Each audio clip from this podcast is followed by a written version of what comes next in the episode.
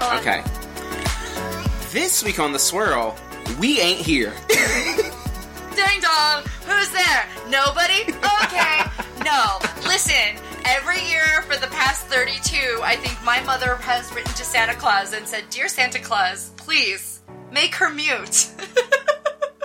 Well, speaking of families, we so appreciate that all of you take the time to listen to us each and every week. But it is the holiday season, so we're going to take Christmas and New Year's off, and we're going to rejoin you with new episodes January 7th.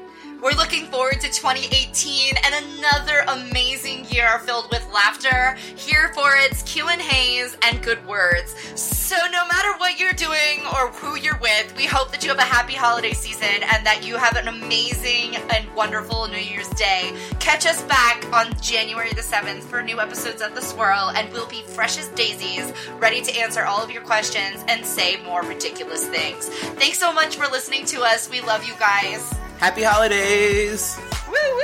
And don't forget, the party doesn't end. It just relocates. Or goes on a 2-week vacation.